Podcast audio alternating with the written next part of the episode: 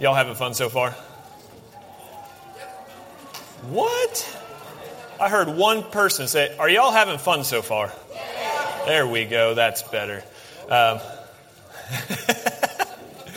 I'm glad y'all are having fun so far. It's a good day. And I think I've said that 15 times. I don't know if I've said it enough. Um, today's a good day. I told you all to love each other, but don't love each other that much. Um, so, um, that's what we're going to talk about today um, during our time together. And just so y'all know, I know what time it is, and we'll move pretty quick.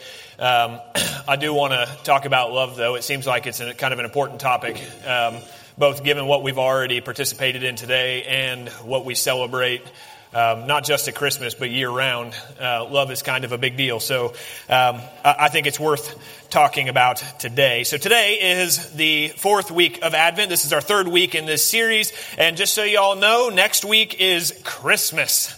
Next week is Christmas. Again, 10 o'clock next week, okay? Um, but I thought it would be, um, I, think it's perfect that we are talking about love today, um, given we just celebrated the love of Christ as we celebrated with baptism. We celebrate the love of Christ by receiving communion, and then we show love for one another because Christ loved us, right? Um, so I thought this was the perfect day to be talking about love. But as I uh, kind of thought about the topic of love, I thought instead of talking about love directly, we're going to talk about the ramifications of love, um, some of the ramifications of love. Now, and there's a reason for that. Um, I started thinking about about love and Advent, and my mind went back to two years ago whenever I preached on this topic. And most of y'all probably won't remember that, so there's no quiz, no worries. Um, that's good. Nobody remembers. Actually, I bet some of you do remember because I did something different that day. I sang to y'all that Sunday. Um, so some of you might remember that. Specifically, Ben might remember that because he was the only one who knew the artist who did the song I sang. It was just a line, yeah. I sang, What is love? Baby, don't hurt me. No, ah, yes! All right. And does anybody outside of Ben know who sang that song? Ben, who sings a song? Hadaway. Hadaway, still the only one. See, I told you y'all you didn't listen. Um, so uh, I, yeah. Anyway, we talked about love, and then I also sang, "What's love got to do with it?" Yeah. Okay. Anyway, it has everything to do with it. Is the answer? Just so you know. Um, but what I would like to do today is talk about the ramifications of love by looking at uh, at an exceptionally important question an exceptionally important question. Um, and I would contend that this is a question that millions, if not billions, of people are asking. So, this question may, if you want to put it differently, this is the question. Okay, and that's what I want to do today. If you open your Bibles with me, um, we're going to be in Luke chapter 10. Luke chapter 10 today. Um, and here in Luke 10, starting in verse 25, Jesus addresses this question that I think that we have to see the answer to. And he answers this question What must I do to inherit eternal life? So, what I would like to do just in the next little bit is I would like to explore this question What must I do to inherit eternal life? Okay. Um, so, as I was already thinking about this, I came to youth group Wednesday night. Um, and Colby's already shared with you some, and I'm, I did not ask his permission, but I'm going to quote Colby again um, because he said something that I assumed was true, but I never actually looked at the numbers, um, and he said it in a very Colby sort of way. Um, those of you who know Colby, you know what I'm talking about. So it's not going to sound quite like him, but this is a rough quote from Colby. He, he said this thing. He said, um, he said, atheists make a lot of noise, but they are a minority. He said, most people believe in a higher power. Uh, is that close to what you said? Okay, that's pretty close. Okay, atheists make a lot of noise, but they're a minority. Most people believe in a higher power. And again, I assume that was true. I assume that's true. Um, but I never actually really like paid attention to the numbers, so I did some digging this week. And by the way, it won't take you very long to find it. Um, if you just do a quick Google search, you'll find that most people do, in fact, believe in some form of higher power. Some form of God, if you will. I found this Gallup poll that was published back in June, and it said that 81% of Americans, when asked if they believed in God, 81% of Americans said yes. 81%. That is a huge majority. Most Americans would say they believe in God. Now, there were varying degrees of certainty, so I thought, okay, well, some of these are probably like, well, yeah, I think I believe, but I'm not sure. And that's kind of what I assumed. So I looked a little bit further, and they gave some, some other answers that were options here with this question. Whenever they were given the options to say, Yes, I believe in God, No, I don't believe in God, or they could say, I'm not sure about that, still 79% said, Yes, I believe in God. Okay, that's almost 80% of Americans saying, I believe in God. Even whenever they're able to say, I'm just not sure, they still said that they believed in God. Now, there's a problem. I found that only about a quarter of Americans attend religious, religious services regularly. A quarter, 25%. And now, I also have to keep in mind that that 25%, that's not all Christians. That would be other faiths also. Only a quarter of people said they attended religious services regularly, even though 80% said they believe in God. Now, I'm not saying that attending religious services is going to save you. That's not the point. The point is, we have a disconnect, don't we? So I did some further digging, and I was curious about this question about uh, how do I inherit eternal life. So I did some further digging, and I asked how many Americans actually believe in some kind of life after death. Like that there's something beyond this physical life here on earth. How many Americans believe that? And I found this study by the Barna Group, and it said that 81%, almost the same number as believe in God, 81% said they believe in an afterlife, and another 9% said that an afterlife, and I quote, might exist, but they are unsure. In other words, 90% of Americans are saying, yeah, there's probably some kind of life after death. 90%. That means that 90% believe that there could be life after death. However, 25% said they have no idea what's going to happen to them after they die. A quarter of Americans, they believe in an afterlife, but they're not sure what's going to happen to them whenever they die. They just don't know. Further, the problems are really pretty extreme as we dig a little bit deeper. It says that less than half of those who believe that they will spend eternity in heaven, okay, keep this in mind, less than half of those people who say, I'm going to spend eternity in heaven or I'm going to spend eternity with God. That's kind of how they defined heaven was eternity with God. Um, when they were asked, less than half of them said that it was by uh, solely because of confession of sin and reception of Jesus as their Savior. Yeah, less than half of those who said they were going to spend eternity with God believed it was solely because of Christ. You see the problem. Um, and even among those who did say that they believed it was solely because of confession of sin and reception of Christ, even among those, there seemed to be a great deal of confusion. Um, at the end of this study, George Barna himself actually made this, this comment, and he said this. He said, Many committed born again Christians believe that people have multiple options for gaining entry to heaven. They are saying, in essence, Personally, I am trusting in Christ as my means of gaining God's permanent favor and place in heaven, but someone else could get to heaven based upon living an exemplary life Millions of Americans have redefined grace to mean that God is so eager to save people from hell that he will change his nature and his universal principles for their individual benefit. It is astounding how many people develop their faith according to their feelings or cultural assumptions rather than biblical teachings. Church, I, what I want to make sure that we're doing, especially as we talk about love and we answer this question, what must I do to inherit eternal life? I want to be sure we are basing the answer to that question on what Scripture says, not what culture tells us. What does the Bible say? What does God say in His Word? Which is why today, as we focus on God's love, I don't want there to be any confusion. So I'm going to do my best to be clear today. Um, not like I don't do that most weeks. I do my best. Some of you are like, Jared, you need to do better about being clear. Um, I'm going to do my best to be clear, especially today.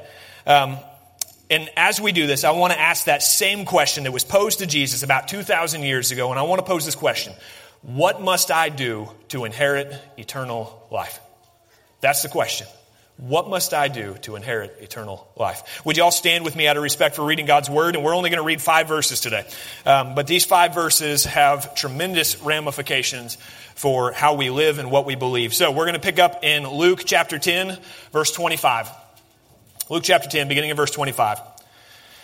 It says, Then an expert in the law stood up to test him, saying, Teacher, what must I do to inherit eternal life? What is written in the law? He asked him. How do you read it? He answered, Love the Lord your God with all your heart, with all your soul, with all your strength, and with all your mind, and your neighbor as yourself. You've answered correctly, he told him. Do this, and you will live. But wanting to justify himself, he asked Jesus, And who is my neighbor? Thank God for his word. You may be seated. Let's pray together. Father, as we consider this question and we consider the way that you answer, um, Lord, I pray that you would teach us today, um, that you would show us your love, and that you would show us that love really is the basis for, for all of it, for everything that we say and do. Love is the reason we have breath, and love is the reason we have hope. Um, so, Lord, I pray today that you would help us to see your love, that you would help us to see that um, on our own, we really have no hope. But because of what we celebrate at Christmas, because you loved us so much that you sent your one and only Son, uh, Lord, we can, we can know love and we can have hope for a future with our God. So, Lord, I pray that you would guide us into this time, and we ask it in Jesus' name. Amen. Amen. So, what must I do to inherit eternal life? And I think Jesus here, he gives this three part answer to the question. This three part answer to the question, what must I do to inherit eternal life? And the first, first part is he says that the way to eternal life is found in God's Word. The way to eternal life is found in God's Word, right? Verse 25, we find, it says, Then an expert of the law stood up to, it, to test him. Now, this man was most likely a scribe. He was a teacher of the law, and that's what a scribe was. So, he was, he stood up to test Jesus. Um, now, he probably, in his own right, would have been an expert in these matters, uh, but we have to understand that questions like this would have been common at this time. It wasn't uncommon for different rabbis, competing rabbis, to, to take difficult questions and debate them in an open and public forum. Um, and just, I started thinking about what this would look like today. Um, and I actually text Will Certain. Y'all know Will. Um, he's a pastor down the road at River of Hope. Will's one of my best friends. I love Will. Um, awesome guy. He and I typically we get, we get along great. Um, we have some disagreements, um, but I would argue that those disagreements are on secondary or even tertiary matters, things that are not what I would call gospel issues. I believe that I, I love Will. I'll just leave it at that. I, love Will. I'm very thankful for Will and the impact he's had on my life and he's had in my family. Um, here a couple years ago, really, whenever COVID first hit, he and I, we got together and we decided we were going to do this thing that we called Pastor Talk. Uh, some of you may have watched it. Most of you are like, Jared, we just don't care. Uh, but we got together we had fun with it. Um, we had a good time. Even if nobody else watched it, we had fun because what we would do is we would take a topic and he and I would just discuss that in what is today's open and public forum. We would go online and we would discuss these topics and usually we, we saw things uh, on the same level, like we, we agreed on most things. Um, but there were a few things we disagreed on, and sure, we talked about those, and that was okay. We still, we still love each other. so here's the thing though, we got together and we debated these things. Now, there are some differences, but that's kind of what's happening here. This, this scribe shows up and he starts questioning Jesus, basically trying to lure him into this pointless debate. Um, now, understand, I'm not suggesting Will and I are in competition because um, we're not. As a matter of fact, we're on the same team, and we've discussed this on multiple occasions. Like, you know what? If Will wins, that means that the kingdom is winning, which means that we're winning. Um, if we win, that means that the kingdom's winning, which means Will's winning. It's the same thing. We're not really competing. So it's not quite the exact same thing, but that's the closest example I could come up with. You get a couple guys together to discuss these heated theological questions in this open and public forum. And that's kind of what this scribe is trying to draw Jesus into. So it says he stood up to test him, saying, Teacher, what must I do to inherit eternal life? Now, the scribe acknowledges that Jesus is a rabbi. He calls him teacher, says, I know you're a teacher of the law. And then he asks this question. And a couple things. First, um, look at how the question is biased before Jesus is even given an opportunity to respond. Did, something we might miss at first. But you see how the question is biased. He says, What must I do to inherit eternal life. Now, the question itself assumes some things, doesn't it? It assumes that there's something you can do to gain eternal life. It assumes that, doesn't it? Okay. Um, it, in my opinion, and my understanding of what God's Word teaches, I believe the answer to how can I earn eternal life is this you can't. Um, what must you do? There's nothing you can do. Um, that's the simplest answer. Now, that doesn't sound very hopeful. Don't worry, we're going to get to the good stuff here in just a minute. But what can you do? Uh, I don't believe there's anything you can do. But Jesus here, he indulges the question, right? And then we get to the second part. Um, and let's give this guy some credit. Let's give this scribe some credit. He is asking the very question, again, that I believe millions or billions of people around the world are still asking today.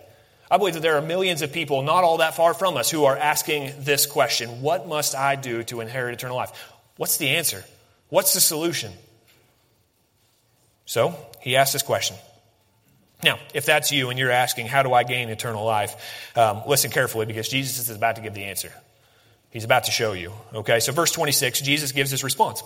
He says, What is written in the law? How do you read it? See, what Jesus is doing here is he's saying, Look, the answer to your question, how do I obtain eternal life? Where's the answer found? He says, What does the law say? He points it back to God's word. Like, you want to know how to obtain eternal life? Well, my first question is, where are you searching for the answer?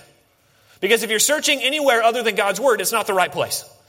The answer to where is eternal life? How do I obtain eternal life? Well, the answer is open the book, know the book, because it's going to point you in the direction of eternal life.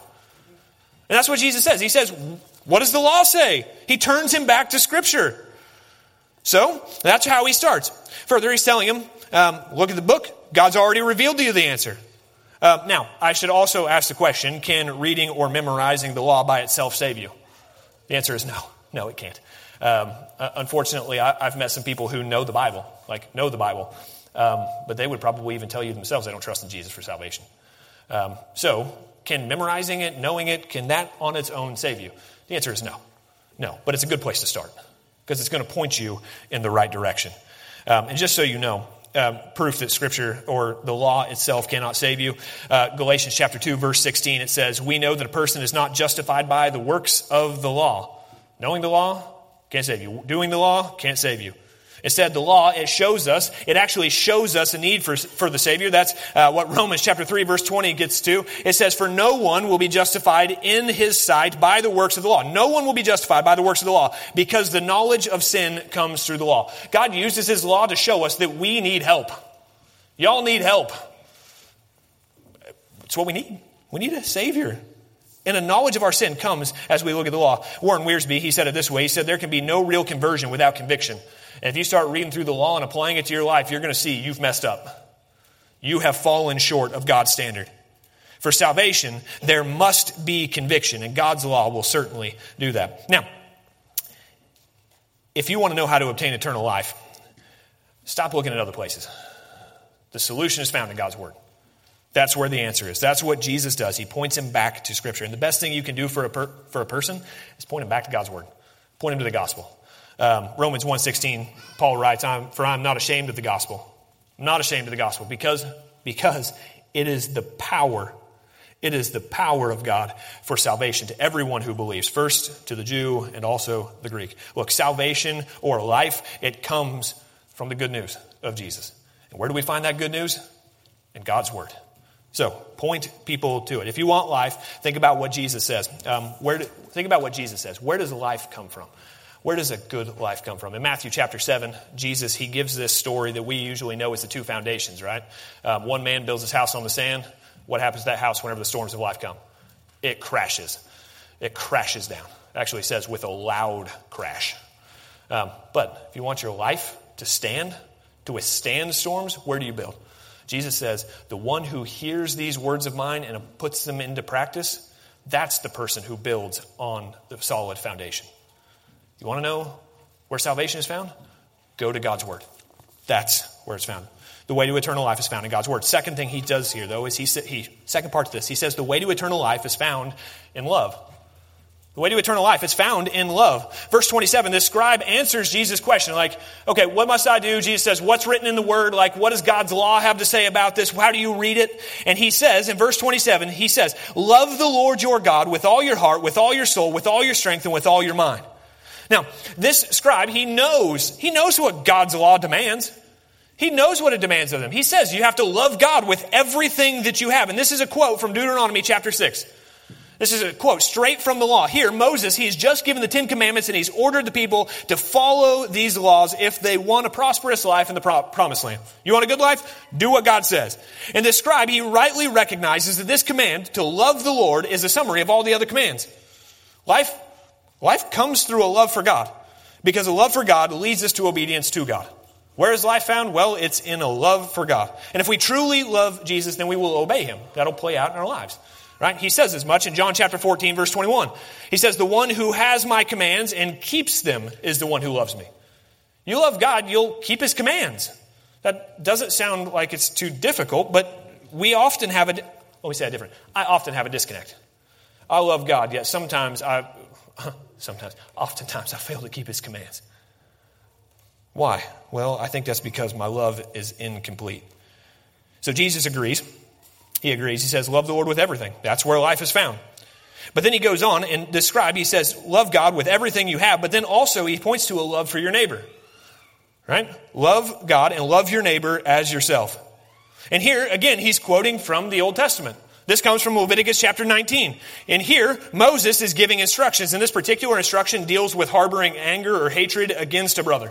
And here, whenever he gives this, he's actually talking about a fellow Israelite. I called Hunter out last week and, and kind of embarrassed him because then I didn't keep going. But it's like this If I say that I love God, but I hate Hunter, I hate you now. Okay. He doesn't care.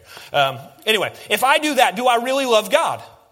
The answer is no, because he's commanded me then to love my brother. And he's talking about a fellow Israelite here. If I don't love Hunter, uh, then it, it reflects a lack of love for God. In the church, within the body, within the people of God, there has to be a love. And are we to love our neighbors as ourselves? Of course we are. And what does that really mean? Um, does that mean that we are to love our immediate family? Well, sure we should, but that's not what he's talking about. Does that mean that we are to love um, love the others in the church? Well, yes, but I think it's bigger than that even. Now, certainly, we are to love those within church, and there's supposed to be a special kind of bond between those in the church because we have a fellowship around something that's greater than we have fellowship around even our closest biological family with, and that's Jesus. So, sure, there should be a special love between brothers and sisters in Christ.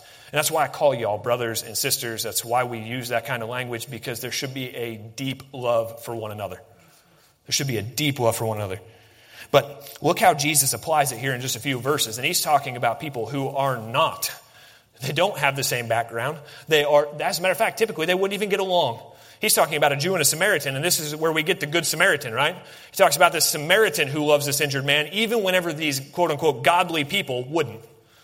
So, should we love all people? I would argue yes, we should.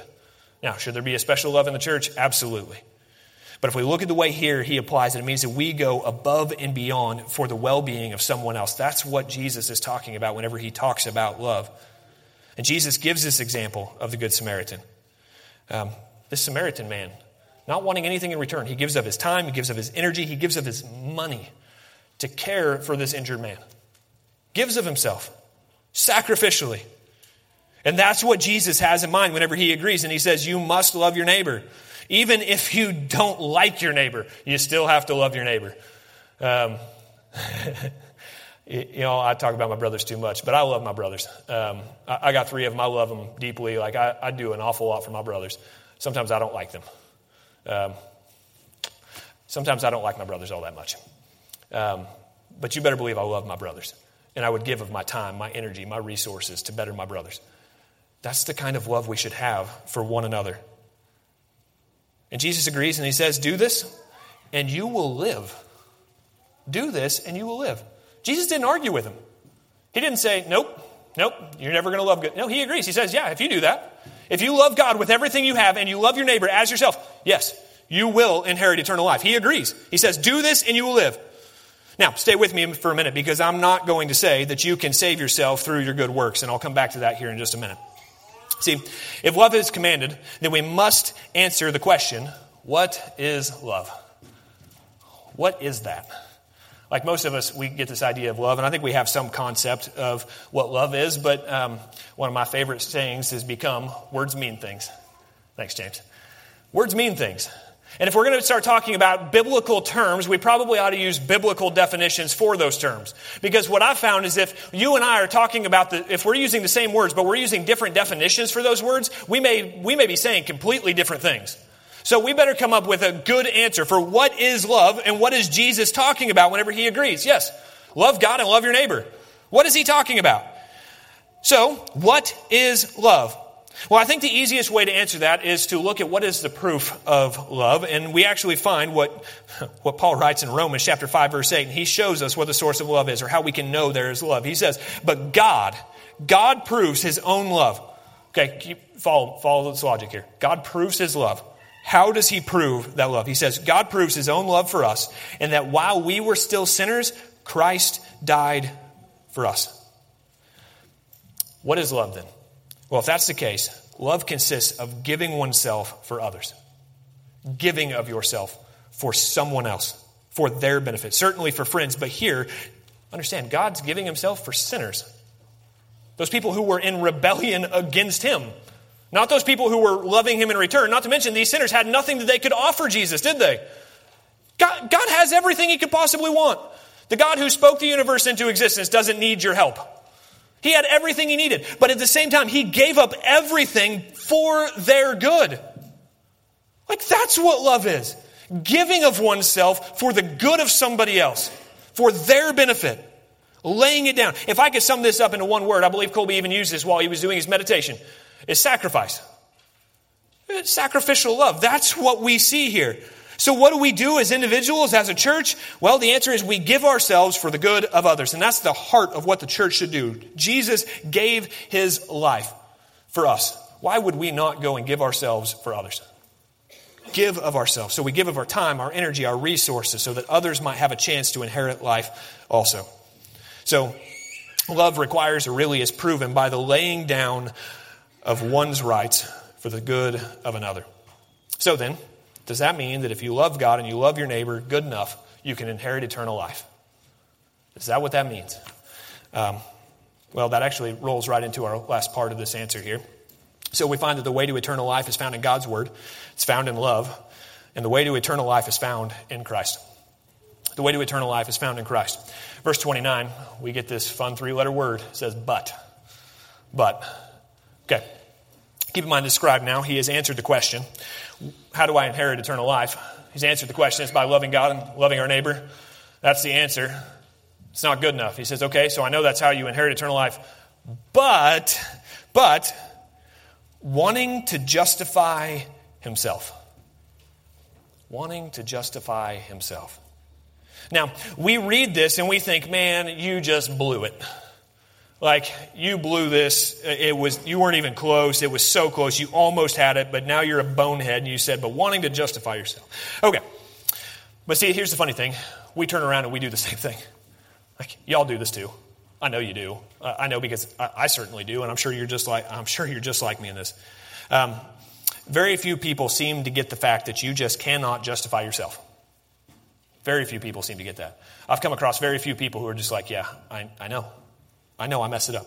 See, we try to we try to say something along these lines. We try to say, well, um, yeah, I, I, should. I'm good because you know I, I, I give to the needy. Um, I go to church.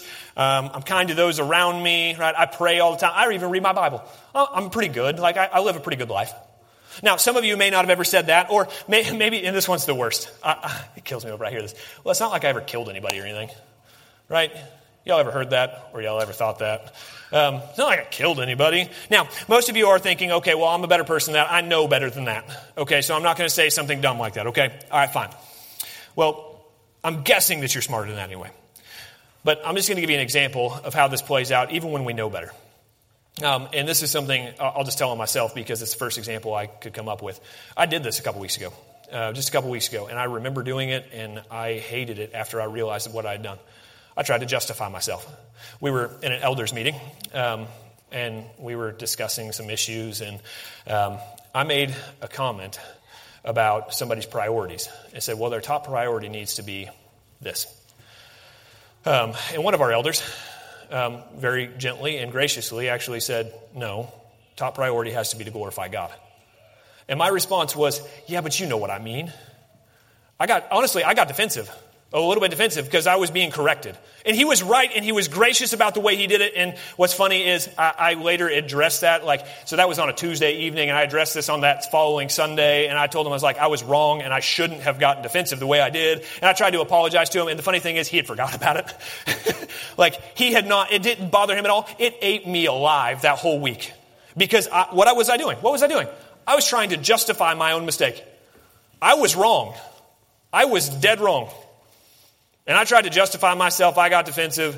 And I said, you know what? Uh, I messed up. And after I did it, I knew it. But the conversation went on. Didn't get a chance to say sorry then. But later on, I did actually get a hold of him. And it just killed me. Like, you forgot all about it. Like, he had no idea what I was talking about at first. And he's like, oh, yeah, I do remember that. Like, it was killing me all week. Like, just eating me alive that that had happened. But how often do we do that? Like we do something, somebody like just gently or even lovingly points out, like, hey, look, this maybe isn't right. And all of a sudden we try to justify ourselves. Like, oh, no, no, uh uh, uh uh. And we try to back up. How often do we do that? We either rationalize our own mistakes, and really, I believe that this really comes from an attempt to justify ourselves. Like, well, no, I wasn't really wrong. Um, I think we do this all the time, and that's what this scribe does. He wants to justify himself. And then in the last part of verse 29, he asks Jesus, he says, Okay, since I want to justify myself, who is my neighbor? Who is my neighbor? And at this point, Jesus gives this crazy example of the Good Samaritan, right? People that Jews wouldn't often associate with. And Jesus shows that these religious people, they functionally ignored the problem. And they certainly uh, don't love this man, which Jesus says means that they are not loving their neighbor, right? The Samaritan is the one who loved his neighbor. So it made me ask the question why then do we often not love those around us? Why do we so naturally hate those that we disagree with? Um, and why do we feel the need to put others down over sometimes even petty differences? Um, I'll contend it comes from a desire to justify ourselves, uh, really, a lack of love. Um, and again, here's the thing why do we not love? Maybe it's because we don't know love. Maybe it's because we don't know love. 1 John chapter 4 verse 8. This is what John says. He says, "The one who does not love does not know God." Because God is love. If we know God, we know love. And if we know the love of God, then we will turn around and show that same love. And until we know the sacrificial love of God, we can't really love at all. We can do some things, but until we know this love of God, I believe we can never truly love. We might have something that imitates love or is kind of like it, but I don't know that we can actually love until we know God. Now, if that's the case, if we have to know God to love, let's just do the math here real quick. Some of you are thinking, I was told there would be no math. All right, let's just follow, fine, follow the trail here. To inherit eternal life, you must love. Y'all got that, right? Okay. Now, you cannot love unless you know God. All right, sounds to me like step one is not to love. Step one is to know God, right? Because once you know God, then you can love. That's why Christmas is so significant. Y'all realize that, right? How do we know God? How can we know God? Look, we can know some things about God from nature. We can know some good things about God just by looking around us. We can know some things, but we can't know God. How can we know God? And the answer to that, according to Scripture, is only through Jesus. How can you know who God is? Well, he revealed himself in this way. He came, lived a perfect life, died for our sins. John 1:14 says the word became flesh and dwelt among us. We observed his glory, the glory as the one and only Son from the Father, full of grace and truth. If you want eternal life, you need to look to the Word. You look to God's Word, you'll see a need to love. And whenever you see that need to love, hopefully you realize you can't love until you know Jesus. Because he's the one that reveals the Father. And then whenever we know God, then we can love. Then we inherit eternal life. The way to eternal life is found in God's Word. It's found in love, and it's found in Christ. Now, so what? Well, really, this is pretty simple, isn't it? Do you know Jesus? Because if you know Jesus, then you know God. And if you know God, then you know the love of God, and then you can share that love with those around you. How do you inherit eternal life? The answer is to know God. If the answer to the question, do you know Jesus, is yes, well, then here's what I want you to do as a result of today I want you to love your neighbor. And what do I mean with your neighbor? The person across the street? Well, that's a good place to start. Um, that's probably a really good place to start. But it goes beyond that. It goes beyond that. Love those around you, those with whom you come into contact. I want to urge you to give of yourselves for the good of those around you, even if those people disagree with you. Give of yourself. Lay down your own interests for their better because God loved us while we were in rebellion against Him. And when you know that, the offenses that others have against you, they suddenly become very small. Look, do you guys realize that we had an infinite chasm between us and God? Something that we could not overcome on our own. Yet God sent His love. He sent Jesus for us showed his love that way. So, why do we love? Well, because he first loved us. And if the answer to the question, do you know Jesus? If the answer to that is no, well, then I have good news and I have bad news for you. Um, and I'm going to start with the bad news because we decided a few months ago if you have good news and bad news, always start with the bad news. So I'm going to start with the bad here. Okay, the bad news is this if you don't know Jesus, you're not going to inherit eternal life. You're not. You don't have a hope. That's the bad news. But the good news is that we're celebrating the coming of Jesus into the world. Right? That's what Christmas is. Right? We celebrate the birth of our Savior. We're celebrating Jesus coming to the world, God revealing himself in flesh. And as a result of his coming into the world, you have a chance to know him. Not to know all about him, not to memorize the facts, but to know him. To actually know God. This is the greatest expression of sacrificial love. God gave his son. I, I, was talking to somebody this week and I said I was going to talk about love, and they were shocked that I wasn't going to preach straight out of John 3.16, right? You all know John 3.16. For God so loved the world. God, God loved the world. The world which was in rebellion against him. God so loved the world that he did what? He sat there and said, Well, you're all going to be doomed to hell.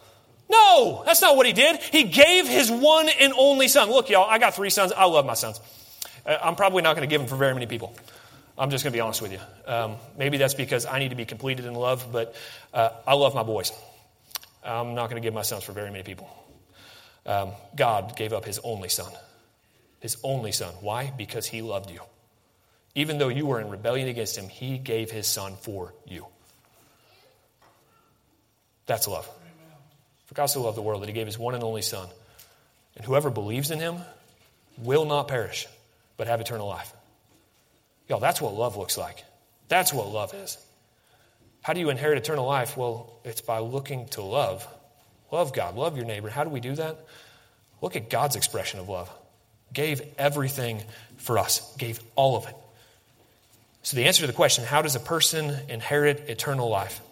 The answer is this how do you inherit eternal life? It's through a love of God, which shows up in a love for your neighbor, and that comes when you know Jesus. So, what do you need to do today? You need to know the King. Let's pray. Heavenly Father, God, we, uh, we should probably start by saying thank you. Um, thank you for the love you showed us. That while we were yet sinners, while we were against you, God, you, you loved us so much that you, you gave up everything. You gave up your son. Um, so that if we believe in him, as we come to him, we have eternal life. Um, Lord, for that, we, if we know that, we'll be eternally grateful. So, Lord, we thank you. We thank you for what we celebrate uh, this Advent season at Christmas time, that we look forward to the coming of Christ and we remember the love that you showed us, and we look forward to the day when you come again and we see that love fulfilled and we see that love win over all things. God, we just, um, we thank you. So, Lord, today um, I, I pray that for those who haven't experienced the love of Jesus, for those who haven't come to experience your grace, I pray that you would, one, convict them of, of sin, two, that you would show them that there's hope, and three, that you would show them that that hope is Jesus. And Lord, I pray that they would be saved from their sin for all eternity. Lord, we thank you for the celebration we've had already today um, as we, we got to celebrate with a new sister. Um, Lord, what, what a good day. So, Lord, I pray for many more good days as we look to the community around us, as we look to our neighbors, and we share the reason for the hope we have. Um, Lord, we just, we just thank you. We thank you for loving us so that we might know love and we could love you in return and we could love those around us. Not because we're good, but because you're good. Um, so, Lord, today we give you all thanks. We give you all praise, all honor, all glory. Lord, and we just tell you that we love you because you loved us. And we pray this in Jesus' name. Amen.